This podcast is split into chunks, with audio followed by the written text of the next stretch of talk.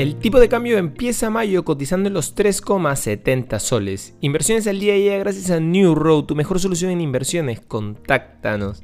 Hoy, en el plano local, al cierre de abril, el precio del dólar llegó a 3,71 soles, lo que implica una disminución de 3,71% en los últimos 12 meses, de acuerdo con información del Banco Central de Reserva.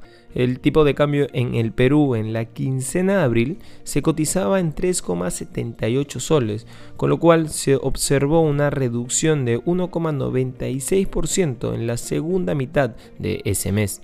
Esta caída se debería a la combinación de algunos factores externos como la recuperación de la economía china, la posibilidad de que la Reserva Federal de Estados Unidos no incremente sus tasas de referencia y los dólares procedentes del mercado colombiano al Perú.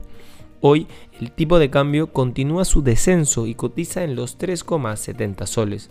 En los mercados internacionales las acciones de Estados Unidos caen este martes y la atención se centra en lo que podría ser una reunión crucial de la Reserva Federal y una serie de datos del mercado laboral que han levantado gran expectación. El Dow Jones pierde un 1,66%, el S&P 500 retrocede un 1,36% y el índice tecnológico Nasdaq baja 1,44%.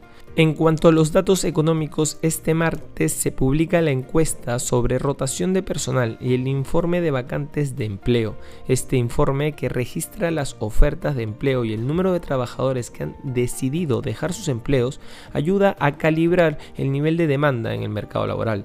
Los datos servirán de calentamiento antes del importante informe de empleo de abril del viernes, que se espera apunte a una tercera desaceleración mensual consecutiva del crecimiento del empleo.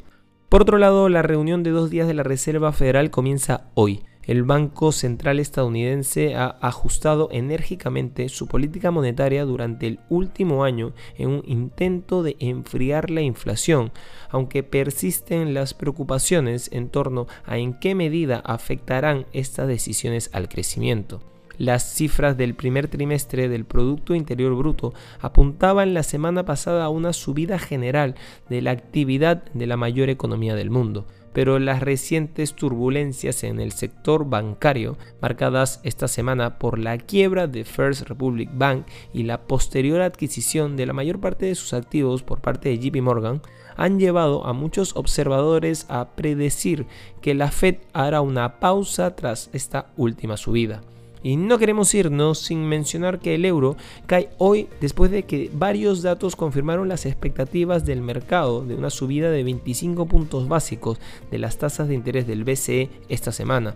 La tasa de inflación anual en la zona del euro se incrementó en una décima en el mes de abril con respecto al de marzo, hasta el 7%, impulsada sobre todo por la subida de precios de los alimentos. El euro operaba estable en 1,0973 dólares por debajo del simbólico nivel del 1.1 dólares después de que los datos del martes mostraron que los bancos de la zona euro están restringiendo el crédito y que un indicador clave de inflación está cayendo finalmente. Estas han sido las noticias más importantes de hoy, martes 2 de mayo del 2023. Yo soy Eduardo Ballesteros, que tengas un feliz martes.